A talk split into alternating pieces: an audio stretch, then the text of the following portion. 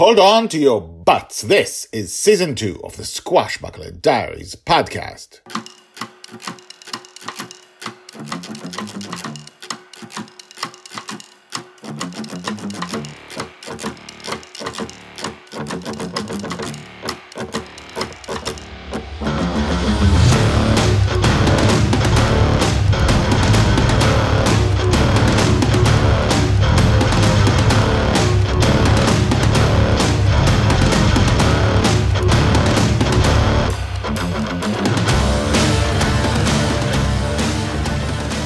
Welcome back! My name is Guy Hasson and you are listening to the Swashbuckler Diaries podcast, a daily podcast about Joy Shelley, the girl who is lost in dreams.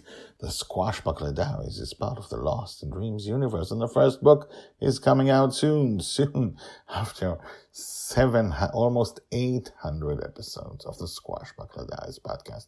You've had time to prepare yourself. Let's continue from where we left off. Season two, episode three hundred sixty-seven, To Catch a Dragon, part three, The Student Becomes the Master.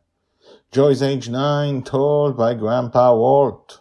Justin Parks, Bunny's Revenge, right at the edge of one of the two suns. The suns, of course, contain a tunnel to the outside, to the place between the dreams, the place we call The Dream, with a capital D, for the three who helm Bonny's Revenge and bring her to this place. Justin is the least precise. Joe and Mastermind always bring the plank at exactly the right height, at exactly a perpendicular angle, right up to the edge of the tunnel without touching it. Justin, however, finds it hard to bring it that close every time. The plank is right underneath the tunnel now. Dad, Dad, Dad, you're doing it all wrong! Joy, now clearly acting more and more like she looks, taller, bigger, with a face that sometimes, in the right light, is almost like the one she will no doubt have as a teenager. She shoves him aside, gently, but shoves him aside nonetheless. I'll do it, she says, and takes the helm. Justin shakes his head. You think you can do it? Go ahead. Joy looks over her shoulder and turns the wheel.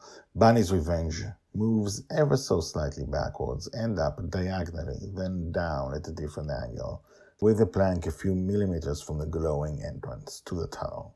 See? Joy gives her father a haughty look. That's how it's done. Charlie, Mastermind, let's move the harpoon gun into the tunnel. Yeah, uh, except, Justin begins, I wouldn't trust the plank not to break with such a heavy gun. Joy looks at it. Huh, she says. Yeah, uh, that's, uh, Justin continues, that's why I brought the plank right under the tunnel, so we can just heave the gun into the tunnel without the plank. Huh, Joy says, then suddenly, oh, okay, good idea, do it. No, you do it, Justin tells her. Dad, you do it, that's fine. No, you do it. I'm fine, you can do it. Justin shrugs. Okay, I'll do it. He straightens his pirate clothes when Joy rushes towards the helm. Geez, how much time do I have to wait for you? I'll do it. Justin shakes his head and leans on the railing next to me. I only thought of that after she parked. She's getting too good. I smile, but I hear that he's worried. One day soon, she's not going to need him. And that's when things will get very dangerous for her. To be continued, told by Grandpa Walt.